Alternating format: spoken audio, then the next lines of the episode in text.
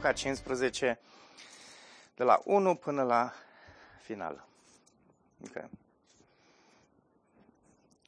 Toți colectorii de taxe și păcătoși se apropiau de el ca să-l asculte.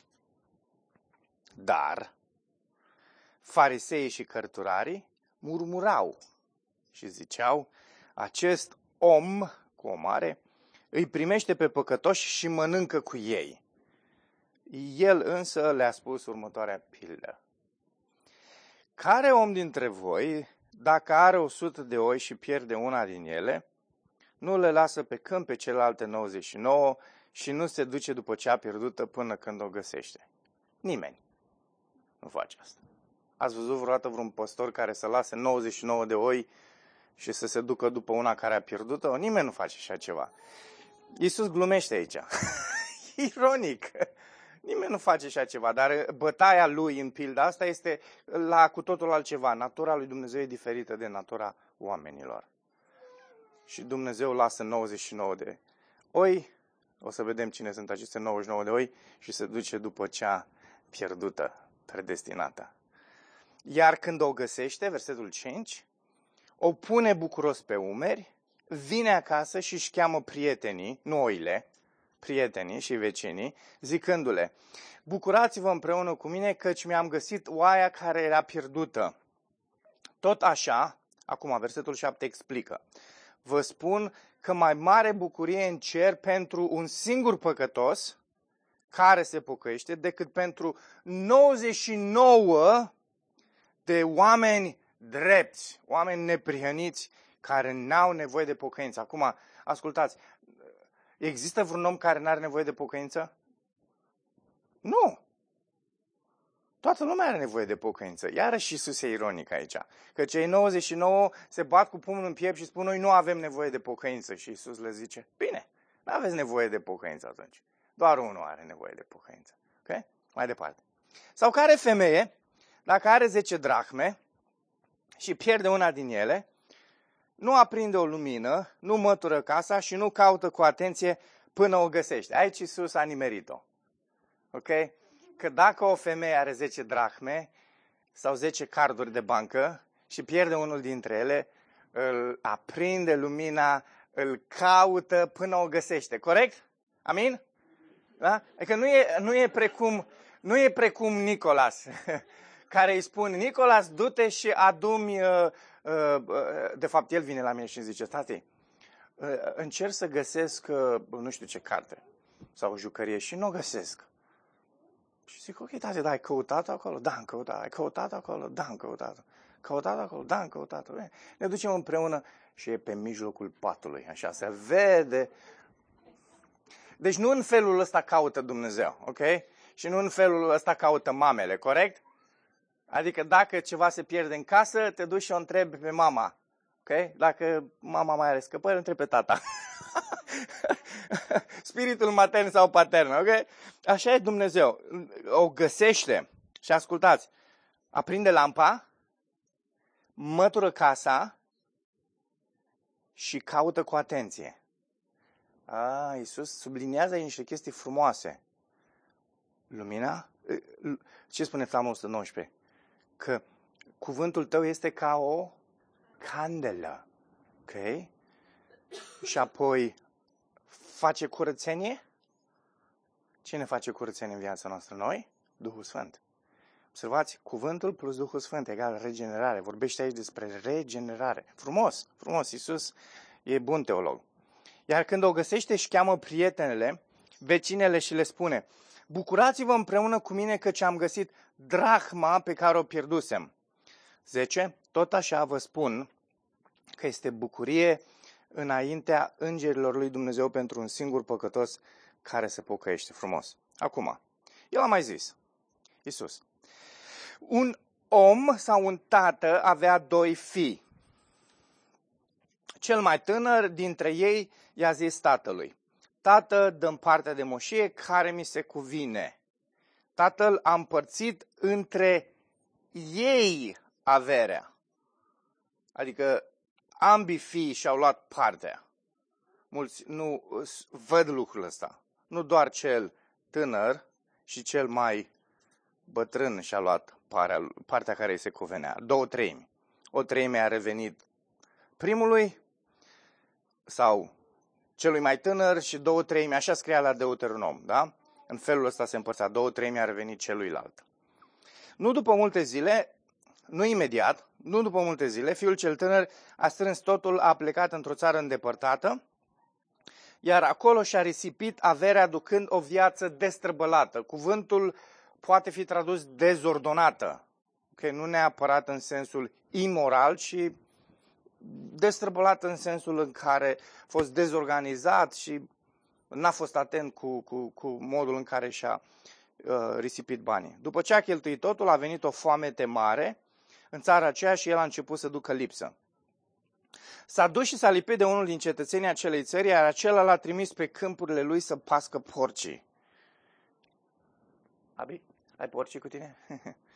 uh, ar fi dorit el să se sature din roșcourile pe care le mâncau porcii, dar nu îi le dădea nimeni. Și a venit în fire și a zis, câți angajați ai tatălui meu au belșug de pâine, iar eu mor de foame aici. Mă voi scula, mă voi duce la tatăl meu și îi voi spune, Tată, am păcătuit împotriva cerului și înaintea ta și nu mai sunt vrenic să fiu numit fiul tău. Fă-mă ca pe unul din angajații tăi. Și s-a sculat, s-a dus la tatăl lui, în timp ce el era încă departe, tatăl său l-a văzut, i s-a făcut milă de el, a alergat la el, l-a îmbrățișat și l-a sărutat mult. Ce înseamnă acest sărutare multă? Nu știu, dar l-a sărutat mult. Ok? E o imagine fenomenală. Fiul i-a zis, Tata, am păcătuit împotriva cerului și înaintea ta și nu mai sunt vrenic să fiu numit, numit fiul tău. Dar tatăl le-a zis sclavilor săi, aduceți repede cea mai bună robă, îmbrăcați-l cu ea, puneți un inel în deget, pare că Dumnezeu nu este legalist fără inele, și sandale în picioare, aduceți apoi vițelul cel îngrășat și tăiați-l, să mâncăm și să ne veselim, pentru că acest fiu al meu era mort și trăiește iarăși, era pierdut și a fost găsit și au început să se veselească. Fiul lui, cel mai în vârstă, era la câmp când se întâmplau toate cele. Când a venit și s-a apropiat de casă, a auzit muzică și dansuri. Nu ca la baptiști, ca la evrei. Și l-a chemat pe unul dintre slujitori ca să-l întrebe ce se întâmplă. Acesta i-a răspuns, a venit fratele tău, iar tatăl a tăiat vițelul cel îngrășat, Abel. Nu orice fel de vițel, cel îngrășat. Vițelul care l aștepta pe fiul cel tânăr, așa pare. Fiul, lăsase tatăl acolo un vițel deoparte și îl îngrășa. Pusese la îngrășat. Și fiul cel mare tângea și el după vițelul ăla, dar în fine, a fost uh, predestinat să fie al, al cuiva. Uh, atunci el, fiul cel mare, s-a înfuriat, n-a vrut să intre. Da? Acest n-a vrut să intre, îl mai regăsiți puțin mai înainte când vorbește despre pilda banchetului, când Dumnezeu invită la banchetul lui și uh, mai multe grupuri de oameni care spun, a, nu vrem să intrăm, nu vrem să venim. Și se regăsește că e o aceeași temă care apare în Luca. Însă el i-a răspuns tatălui său, iată, eu slujesc de atâția ani și niciodată nu ți-am încălcat legea, porunca. Și mie nu mi-ai dat niciodată, nici măcar un ied. Da, pe mai un vițel îngrășat ca să mă înveselesc cu prietenii mei. Dar când a venit acest fiu al tău, nu fratele meu, fiu al tău, care ți-a mâncat averea cu prostituatele, lui i-ai tăiat vițelul cel îngrășat. Tatăl i-a zis, fiule, tu întotdeauna ești cu mine și tot ce este al meu este și al tău. Pentru că îi rămăsese două treimi tatălui care erau de fapt ale fiului. Că le-a împărțit și a dat două treimi fiului, tatăl nu mai rămăsese cu absolut nimic. Și de aceea împărțeau aceeași avere. Ce al meu este și al tău. 32. Dar trebuia să ne veselim și să ne bucurăm pentru că acest frate al tău era mort și acum trăiește, era pierdut și a fost găsit. Punct. Amin. Uh, țineți minte că de curând am purtat o discuție. O discuție pe care am uh, mai purtat-o și în alte contexte cu alte persoane, uh, care pare așa să fie o discuție amuzantă. Care convertire e mai uh, faină? Uh, da?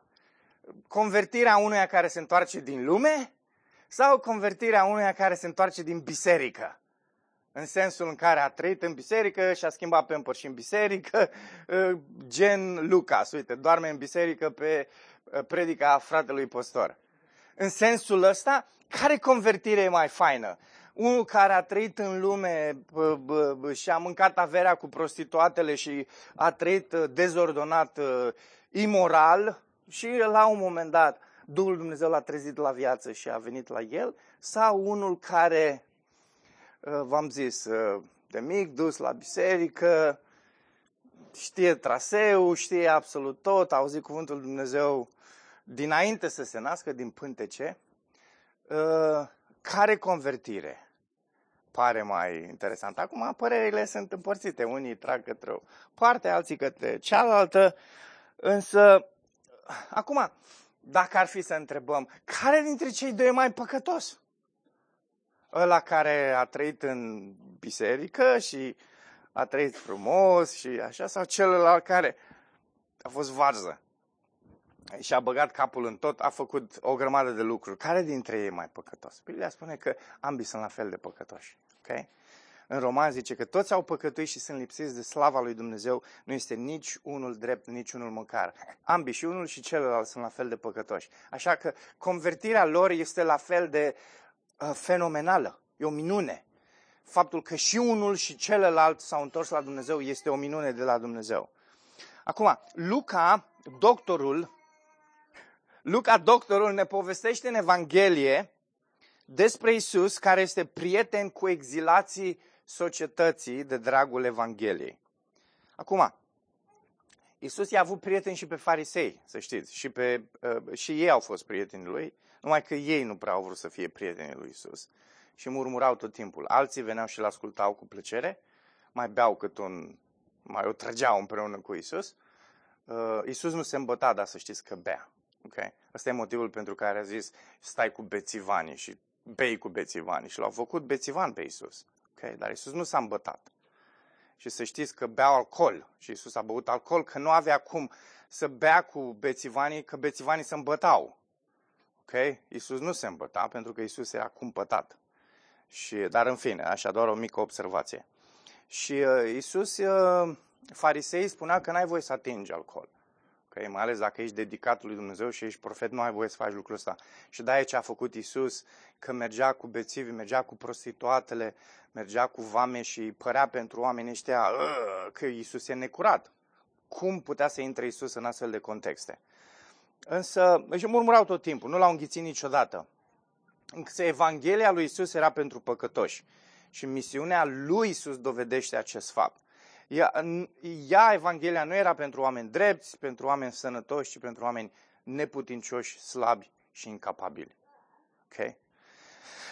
Așa începe și pasajul nostru pe care l-am citit. Ați observat, da? Toți colectorii de taxe și păcătoșii se apropiau de el să asculte, dar farisei și cărturarii murmurau. Și vedeți, vedeți uh, acest contrast. Unii aveau nevoie disperată de Hristos, care era singurul care le putea ierta păcatele, alții erau prea buni și drepți pentru a avea nevoie de un mântuitor.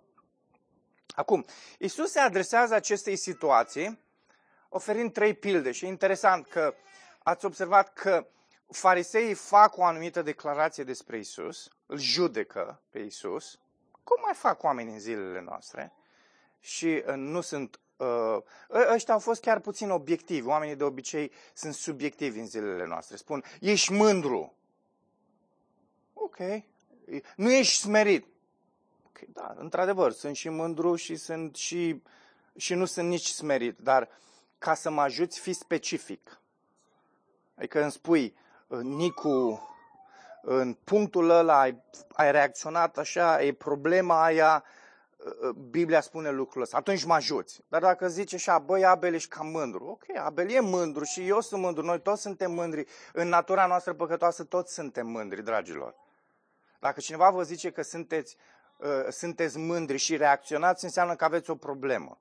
Răspunsul natural trebuie să fie da, sunt mândru, fi, fi obiectiv acum, ok? Spunem exact ce ca să pot să schimb, ca să mă ajuți, da? Asta e o mică paranteză. Când vreți să vă ajutați unii pe alții, fiți obiectivi. Dacă zici ești un mincinos cuiva, fi obiectiv, spune de ce crezi că, de ce s-a întâmplat de face afirmația asta. Că nu spui cuiva ești mincinos, dar tu nu ai nicio situație în care să spui, ai făcut lucrul ăsta și ai făcut lucrul ăsta, Biblia spune lucrul ăsta. Da? Dar Isus e foarte obiectiv și îmi place lucrul ăsta la el. Le oferă o pildă, de fapt le oferă trei pilde. Uh, prima dintre ele, păcătosul pierdut și cei 99 de oameni drepți care n-au nevoie de mântuire. Tatăl împreună cu tot cerul se bucură de acest singur suflet care este găsit de Isus. Apoi, un păcătos pierdut, dar pentru care Tatăl oferă lumină, curățire, dacă vreți, regenerare, aducându-l astfel la sine. Observați că în, în pildele astea, în mod clar, vedem că Dumnezeu este Cel care caută. Și Dumnezeu este Cel care oferă lumină. Și Dumnezeu este Cel care oferă regenerare. Foarte frumos că uh, uh, poți surprinde. Pildele de obicei, uh, în analogii mai vezi lucrurile astea, dar în pildă nu vezi neapărat, că pildele au un scop, nu cred că scopul a fost pentru Dumnezeu aici să ne dovedească că El este Cel care caută și că El este Cel care oferă regenerare. Dar în aceste două pilde, prime două, vedem aspectul ăsta și e frumos. Frumos asta. Că, vedeți, de exemplu, în ultima, tatăl nu-l caută pe fiu. Ați observat? deși tatăl îl așteaptă din depărtare, îl vede, îl îmbrățișează, îl sărută. Okay? Și da, unii nu vorbesc despre primele două pilde, se duc la ultima pildă și spun, a, păcătosul trebuie să uh, îl caute pe Dumnezeu. Ok? Da, păcătosul îl caută pe Dumnezeu, dar păcătosul nu îl va găsi niciodată pe Dumnezeu. Ok? Dumnezeu este cel care îl găsește pe, pe păcătos. Dar, vedeți, concluziile astea teologice nu ajungi la ele din niște pilde, ajungi la ele din niște epistole, la concluziile astea. Pildele și a, chiar și analogiile nu ne oferă prea multă lumină cu privire la doctrină. Acum, iar ultima, asta la care ne vom uita astăzi în detaliu, este un păcătos care recunoaște iubirea Tatălui și altul care crede că totul îi se cuvine și care depune eforturi nenumărate cu o atitudine egoistă pentru a fi plăcut tatălui. Imaginea fariseilor care credeau că li se cuvine tot și care nu puteau în niciun fel să vadă dincolo de neprihănirea lor. Hai să privim la fiecare. Îi luăm pe rând. Ei sunt eroii poveștii noastre, pildei noastre. Vom studia, vom învăța câteva lucruri despre ei și apoi vom, vom vedea ce putem noi învăța de la cei trei. Hai să începem cu fiul rebel și excentric, da? Fiul cel tânăr pare într-o anumită măsură că el este eroul principal. Cei mai mulți uh, își îndreaptă atenția doar către el. Observați că și titlul în cele mai multe traduceri este Pilda fiului risipitor. Da? Deși, spune, el a mai zis, un tată avea doi fii. Deci, uh, modul în care Isus începe pune accentul pe cine? Pe tată, nu neapărat pe fiu unul dintre fii, nici măcar nu zice avea un fiu care așa și un fiu care... Nu spune asta. Un tată avea doi fii. Okay? Dar de cele mai multe ori oamenii își concentrează atenția asupra acestui tânăr rebel excentric. El reprezintă oaia, el reprezintă moneda pierdută din pildele anterioare. Acum, nu cred că Luca vrea în pilda asta, cum spuneam, să ne prezinte traseul unui păcătos, și mai degrabă bucuria cerului, atunci când un păcătos este găsit și se întoarce acasă. Cred că asta este scopul principal uh, pe care îl, îl are Luca aici. Coconul familiei, probabil cu vârsta între 18 și 20 de ani, vine cu o cerere îndrăzneață la tata. Vreau partea din succesiunea care mi se cuvine. Uh, deși pare imposibil de crezut, crezut, junele ăsta cere o treime din patrimoniul pe care tatăl îl avea pregătit pentru fiii lui. O treime. Deuteronom 21 17. Două treimi reveneau fiului cel mare și doar o treime celui mai tânăr. Observăm în, în, în tânărul acesta spiritul, uh, spiritul tânărului modern de astăzi, care vrea să respire individualism, uh, libertate personală, da? Uh, ne uitam la o emisiune, mai am scăpat și noi dacă tot ajungem pe la 11 acasă, dar la 11 ce poate să fie? Vocea României. Uh, și m-am uitat cu Marta. Și e interesant că a fost una dintre candidate care accentua așa de mult în mărturia ei, că vreau să fiu independentă, nu vreau să mai știu nimic de mama, de tata, de nimeni, nu vreau să fiu eu independentă și a plecat de acasă. Și, în fine. Și uh, m-am gândit, interesant, parcă suna ca fiul cel tânăr, vreau să fiu independent, vreau să plec, nu vreau să știu de nimeni, uh, vreau să cheltuiesc banii cum vreau eu, vreau să-mi văd de ale mele. Și, Ăsta e spiritul modern de astăzi, al individualismului ăsta care zace în noi. Dar ascultați, nu e o chestie modernă, e o chestie veche, pentru că este în natura omului să vrea să fie uh, individualist, să nu fie dependent de nimeni, să, să fie liber, să nu îl întrebe nimeni, să le ce ai venit la ora asta acasă. Da. Uh, deși când se căsătorește o să-l întrebe, dar în fine. Uh, dar da, unii nu se căsătoresc. Acum, observați că e interesant că el nu pleacă imediat după ce își primește partea. Ați observat? Zice că a mai execut câteva zile pe acolo și după câteva zile își adună totul și pleacă într-o țară îndepărtată.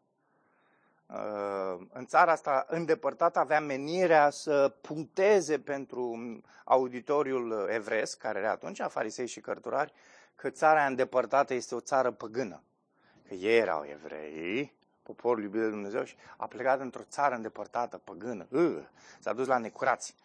Uh, și experiența fiului pe aceste tărâmuri străine se termină destul de urât, risipește tot. Însă acum Isus oferă un, iarăși, surprinde în pilda asta un amănunt interesant. Că zice că fiul cheltuiește tot, ați observat? Și apoi vine o foamete mare. Acum, de cheltuit nu i-a cheltuit Domnul, i-a cheltuit El. Dar foamea a adus Domnul. Ok?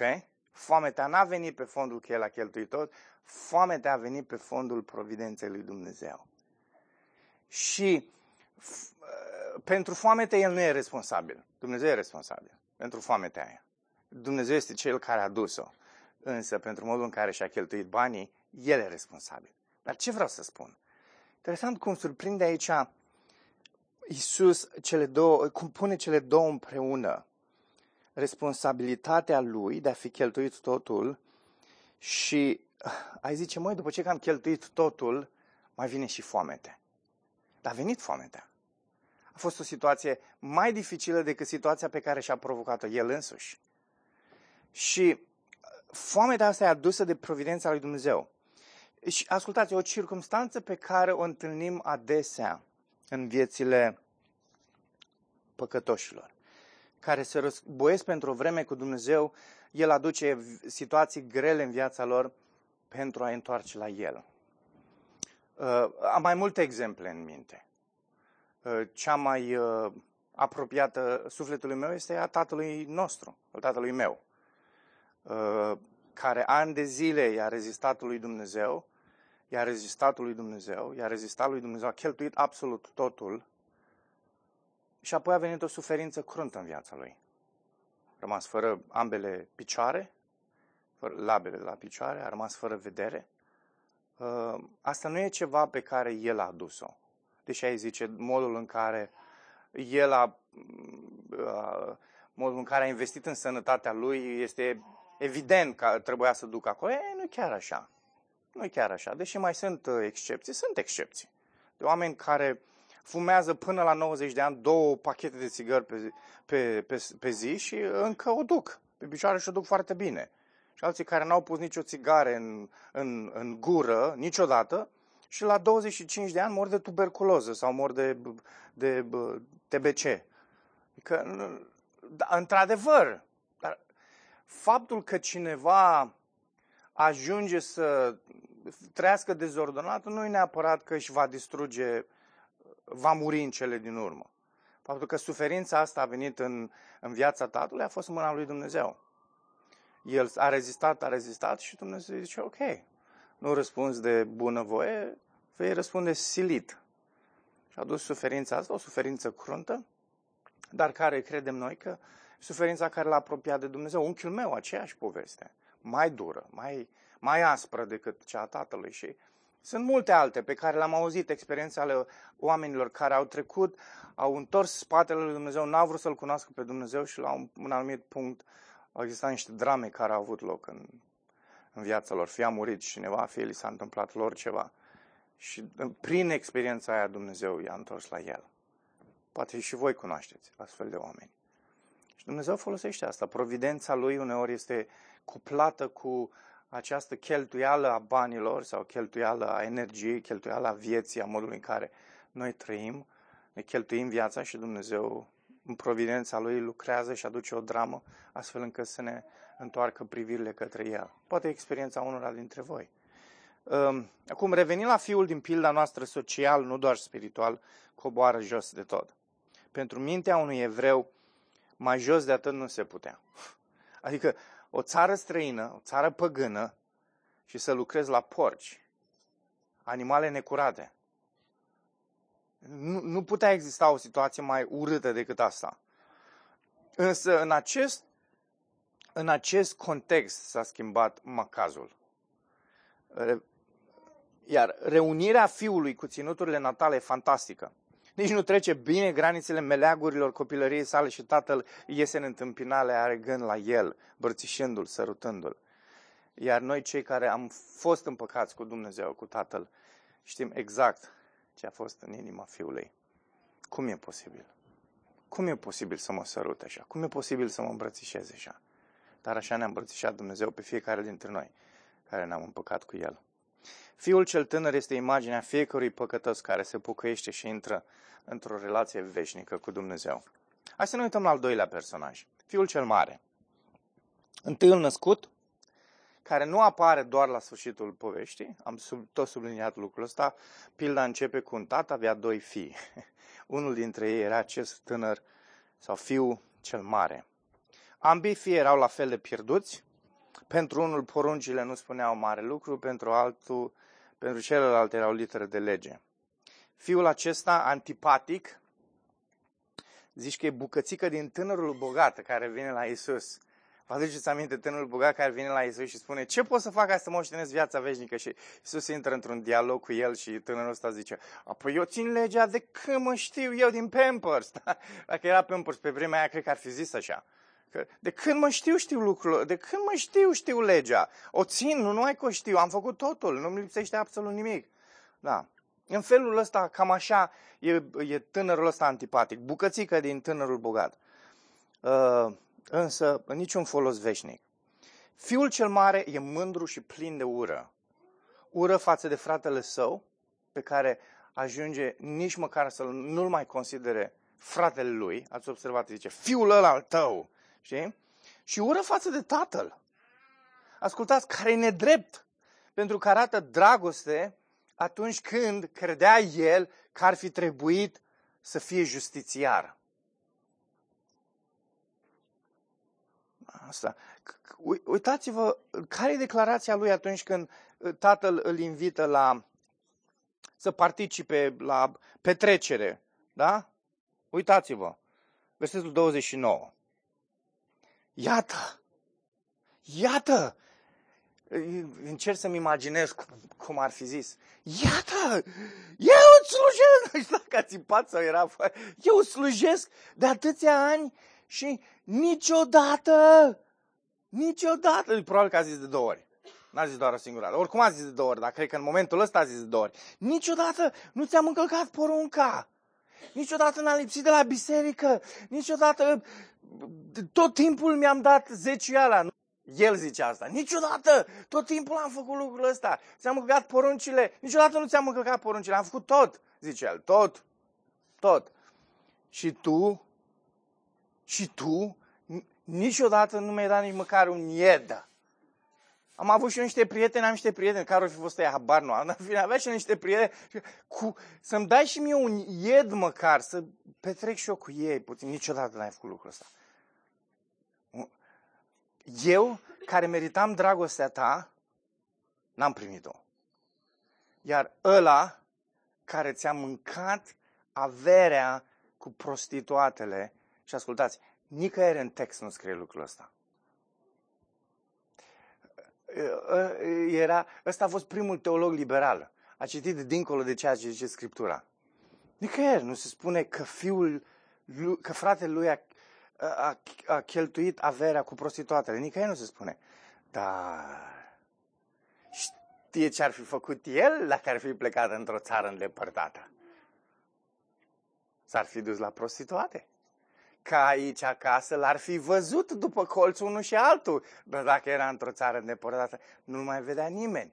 Și și-a imaginat el că fratele ăsta cel tânăr, dacă a plecat într-o țară îndepărtată și a cheltuit banii, unde poate să-i cheltuiască în altă parte decât la prostituate, s-a gândit ea. Zice, ăsta ți-a mâncat averea cu prostituate că în text nu se spune asta. Nu, dar vedeți ce imaginație ponlavă.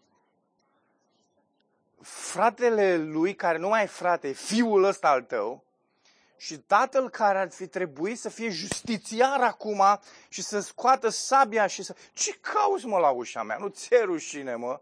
Nu ți-e rușine? Ți-am dat o treime din, din ce am avut și ai mâncat-o. Ești, mă, pleacă, mă, de să nu te mai văd. Și așa, așa, așa și-a imaginat tânărul cel mare discuția. Așa ar fi vrut el să se întâmple lucrurile. Și nu s-a întâmplat. Câți dintre noi nu ne regăsim în această atitudine a fiului Ursuz? Doamne, eu te-am ascultat tot timpul și tu niciodată Niciodată. Da, uite, eu, uite, eu merg la biserică, eu fac asta, știi? Vecinul meu care duminica, exact duminica muncește și face ce face, lui dai casă, are mașină, merge bine, nu are problemă de sănătate, nici el, nici copiii lui cum avem noi. Niciodată. Niciodată eu nu sunt sănătos. Tot timpul am probleme. Și am făcut cu tare și cu tare lucruri și totuși tu niciodată. Ascultați, am păcătuit în felul ăsta uneori. A, asta nu e atitudinea lui Iov. Să știți. Asta este atitudinea unui om păcătos care nu crede că are nevoie de pocăință și care nu recunoaște dragostea, echilibrul dintre dragostea și dreptatea lui Dumnezeu. Asta este. Fiul cel mare imaginea, după cum spuneam, a fariseilor, a cărturarelor care aveau dreptatea lor ce nu mai necesita, dreptatea fiului cu fămare. De ce a venit Isus după prostituate, după vameși, după bețivii ăștia? Aha, noi, noi suntem spuma. Astfel de oameni îi regăsim și astăzi îmbrăcați în aceeași haină a neprihănirii de sine. Hai să aducem pe scenă ultimul personaj, tatăl. Și de dragul timpului ne vom uita doar la imaginea pe care ne oferă, evident, Dumnezeu. Această pildă împreună cu celelalte două ne oferă câteva caracteristici ale Dumnezeului nostru. Care? 1. Caută păcătoși. În toate cele trei pilde îl vedem pe Dumnezeu căutând păcătoși. Dragilor, Dumnezeu e activ. Când tu nu mergi la evangelizare, Dumnezeu merge la evangelizare. Când tu nu vorbești cu prietenii tăi despre Isus, Dumnezeu e activ. Când ție nu-ți pasă de absolut nimeni din familia ta și din afara contextului tău, Dumnezeu e activ. Dumnezeu caută păcătoși. Spiritul ăsta patern al lui Dumnezeu se vede.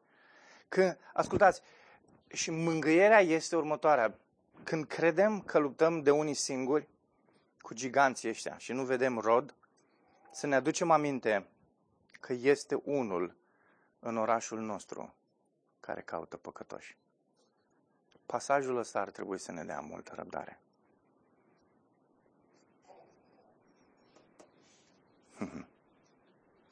Pentru mine a fost o mare binecuvântare când am studiat pasajul ăsta și am văzut adevărul ăsta.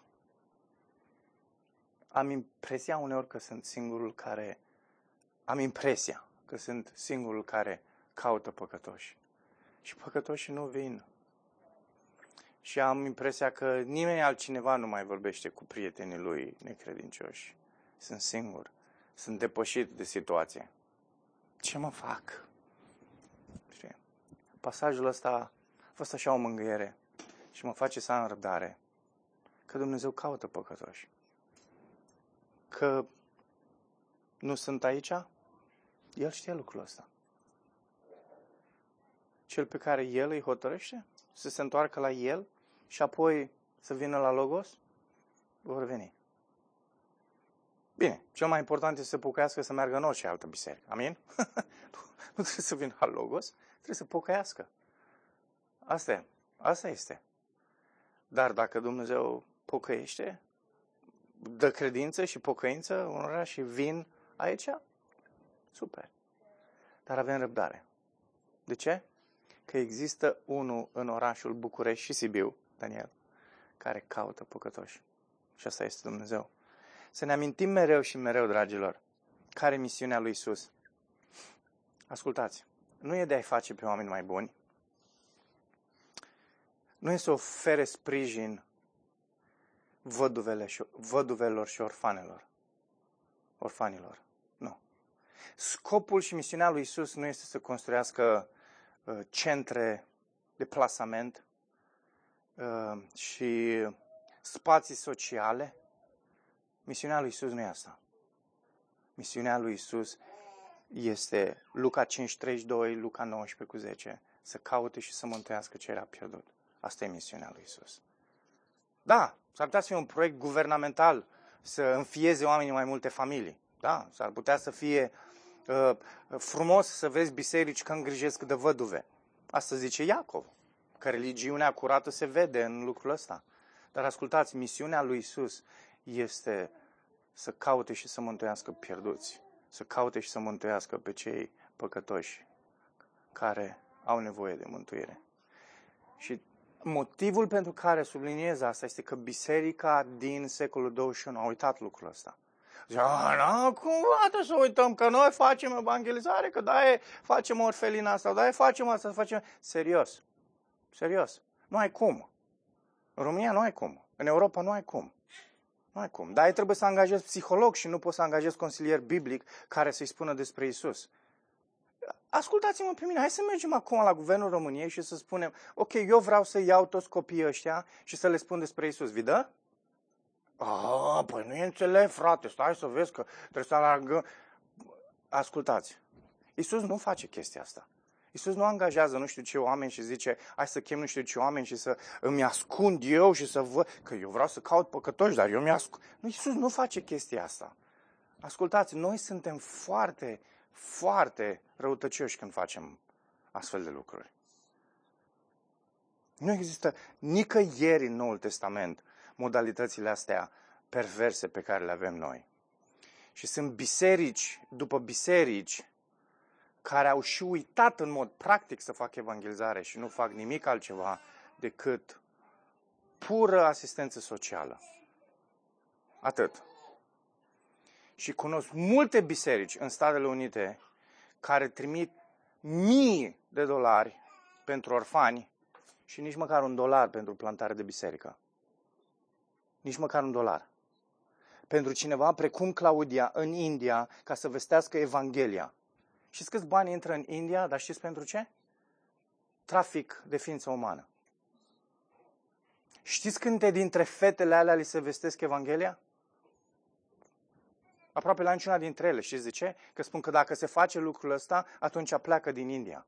Și atunci mai bine nu le spui despre Isus. Sau dacă le spui despre Isus, le spui că e și El un fel de Dumnezeu sau e o chestie ca Allah, dacă ești în contextul musulman.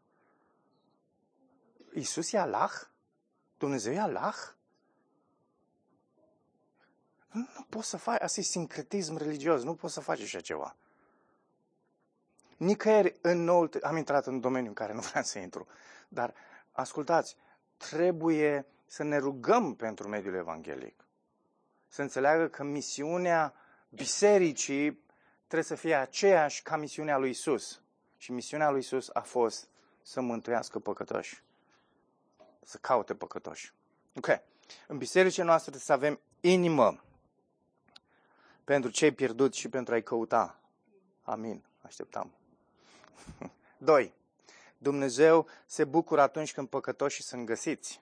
Numai că îi caută.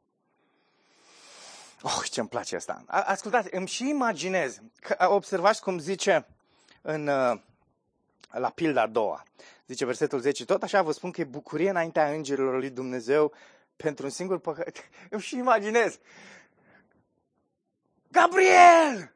Mihail, veniți încoace să pocăinicu! Yay! Hai să dăm de o petrecere! Mihail, unde ești, mă? Unde ești, mă? Ga- Gabriel, aici! Îmi și imaginez, înaintea îngerilor, Ascultați, înainte, decât pe ăștia doi știu, dacă, ști mai mult, dacă erau mai multe nume, aș fi spus mai multe nume, dar nu avem mai multe nume de îngeri. Dar e o bucurie autentică în cer. Și Dumnezeu strigă îngerii pe nume să vină și să se bucure că George s-a pocăit. E, dragilor, e, e extraordinar când te gândești la aspectul ăsta. Bucuria asta este bucuria care, care caracterizează cerul, care îl caracterizează pe Dumnezeu. Și ascultați, de-aia caută Dumnezeu păcătoși, care o astfel de bucurie să-i găsească. Dacă nu ai o bucurie să găsești păcătoși și să-i vezi că se mântuiesc, nici nu o să-i cauți, vă spun. Nu o să-i cauți. Da. Statistica aia de acum câțiva ani de zile pe care a făcut-o Barna, în care 95%, 95% dintre oamenii din mediul evanghelic nu, întors, nu, nu uh, nu uh, condusese pe nimeni la Domnul în viața lor. 95%. Era fenomenală statistica aia. 95%. Să vezi un om că îi vestește Evanghelia, că se întoarce la Domnul, e credincios în biserică, apoi că mai face și misiune, că ajunge misionar sau păstor, asta e cu tot o minune să vezi lucrul ăsta. Dar e, e fenomenal să te tragă oamenii de mână și să spună, mulțumesc că mi-ai predicat Evanghelia, am primit pe Iisus cu tine. E cea mai mare bucurie, ascultați, e cea mai mare bucurie. Îmi iubesc copiii din toată inima. Dar pentru mine copiii spirituali sunt o mai mare bucurie decât copiii mei, ascultați, fizici. Marta, nu te-ai supărat pe mine că am zis asta, dar așa este. Copii spirituali. Și îmi doresc ca ei trei să devină copiii mei spirituali. Amin? Și la asta trebuia să ziceți amin, n-a zis. Vă iert. E ceva în natura bucuriei de a se revărsa. Așa este bucuria, de a fi spornică. Și asta lipsește mult din bisericile noastre. Lipsește această bucurie a cerului. Și faptul că lipsește această bucurie mi-arată că ceva e în regulă în bisericile noastre. Și când văd asta, nu, nu, nu, nu rog pe Dumnezeu decât să aduc acest spirit de, de de căutător ca și Dumnezeu, care caută păcătoși. Și dacă am căutat păcătoși mai mulți, o, Doamne, poate am ajunge să ne bucurăm și noi mai mult. Dragilor, aveți foarte mulți prieteni, foarte mulți vecini. Dumnezeu vă cheamă să le vestiți Evanghelia. Nu-i lăsați. Și nu, nu, nu spuneți, a, las că o să fac săptămâna viitoare, a, o să fac nu știu când. Nu. Trebuie să le vestiți Evanghelia. Invitați la o masă, invitați la o cină, invitați în oraș. Cheltuiți-vă tot salariul într-o lună dacă trebuie. A, cum o să trăiesc, frate? Prin credință. Nu? Că dai te bați în piept că ai credință. Prin credință să treci luna aia. Du-te și, du-te și îmbrățișează-i cu dragostea lui Dumnezeu. Caută-i pe oamenii ăștia. Ascultați de meditat. În culturile noastre în care suntem, trebuie să trăim un echilibru între relație și pocăință. Asta face Isus. Asta ne arată Isus. Echilibrat. trăiește cu bețivii și nu devine un bețiv. Trăiește cu prostituatele și nu se duce cu prostituatele. Trăiește cu vame și petrece cu vame și dar nu este lipsit de integritate precum vameșe. Știți ce facem noi astăzi? A, eu nu o să fac chestia asta. Că, cum? Cum să fac chestia asta? E, eu sunt pocăit. Și Iisus zice, nu, eu am trăit așa și a fost un echilibru între relație și pocăință. Să trăiești cu omul ăsta care vine la tine cu o depresie și anxietate și el zice, am fost la doctor și mi-a dat medicamente și asta și toți sunt dezechilibrat. Și a, ok, stai să mai văd. Nu, nu, îi zice, ai nevoie de pocăință. Hai să spun ce spune Biblia despre asta. Nu ce spune psihologia, nu ce spune nu știu ce. Hai să spun ce spune Biblia. Eu apoi nu are nevoie de Biblie, că el are într-o depresie și într-o anxietate, are nevoie de nu știu ce medicamente și substanțe. Nu, nu are nevoie de aia. Dragilor, Isus poate să echilibreze pe oricine și fizic și spiritual. Credeți lucrul ăsta? Dacă există un dezechilibru la nivel de creier, Isus poate să-l echilibreze.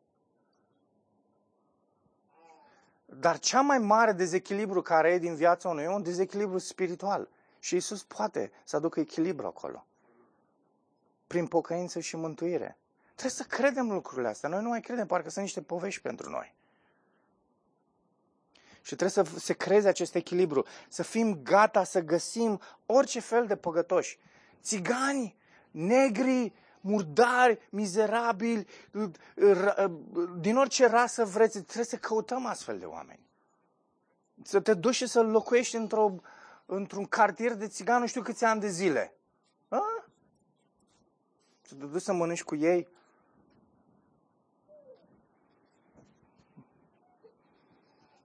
Am fost la niște țigani casă. A fost greu. A fost greu trăiau săraci în niște condiții bine. Sunt și români care trăiesc în condițiile alea. Mulți. A fost greu. A fost greu să mănânc cu ei la masă, a fost greu să, să stau cu ei în casă. Am, am făcut lucrul ăsta. De-aia, și Claudia a făcut cu mine și de-aia a fost ușor să meargă în India. Erau din București persoane care veneau cu noi și spuneau, dar cum puteți să faceți lucrul ăsta? Harul Domnului. Nu, nu noi. Nu noi. Harul lui Dumnezeu poate să facă asta. Dacă vă spunem astfel de povești și spunem astfel de povești, nu spunem, ah, uitați-vă la noi ce grozav suntem. Nu, uitați-vă la Dumnezeu. Asta făcea Pavel, dragilor. Pavel n-ar fi fost primit în mediul evanghelic din zilele noastre, că ar fi schem mândru. Pavel e foarte mândru, nu poți să primești pe Pavel, că tot timpul el se laudă. Știi? Dacă citești 2 Corinteni, tot timpul se laudă acolo. Bă, dacă se laudă în halul ăsta, înseamnă că Pavel e mândru. Nu are voie să vină în bisericile noastre să predice Pavel. Ascultați, noi am ajuns de multe ori la fel ca farisei și cărturarii în mediul evanghelic. Nu există oameni mai perfecți ca noi, dar suntem lipsiți de bucurie. Că nu căutăm păcătoși, nu iubim, nu să fii însemnat de experiența asta și expectativa bucuriei este lucru fenomenal. Ești pierdut, ești slab, ești incapabil. Iisus caută astfel de oameni ești mândru, ești arogant, ești drept în ochii tăi, Iisus îți oferă și ție o șansă. Smerește-te, pocăiește și Iisus e plin de milă și a venit să mântuiască ce era pierdut. Și tu ești pierdut. Îmi place cum se termină pilda asta. Nu știm dacă Fiul cel Mare și-a venit în fire. Nu știm. Iisus o lasă așa în aer. Și știți de ce? Că faptele apostolilor ne arată că au fost lideri ai sinagogii, ai sinagogilor și farisei, precum Nicodim, care s-au pocăit. Că Isus a venit să mântuiască ce era pierdut. Și farisei, și cărturarii, și liderii din sinagogi, și vameșii, și păcătoșii, și prostituatele, și bețivii. Toți sunt păcătoși și au nevoie de Isus. Și pilda asta e o, e o pildă a fiilor risipitori și a fiilor pierduți care au nevoie de Isus. Și Isus a venit să mântuiască din oameni de pretutindeni, din, din toate zonele posibile de, de, de, de sociale și culturale și rase și ce mântuitor minunat avem. și cât de mult se bucură pentru fiecare dintre aceștia care se întoarce la El. Tu te bucuri? Domnul să ne dea bucuria cerului în fiecare zi. Vieță.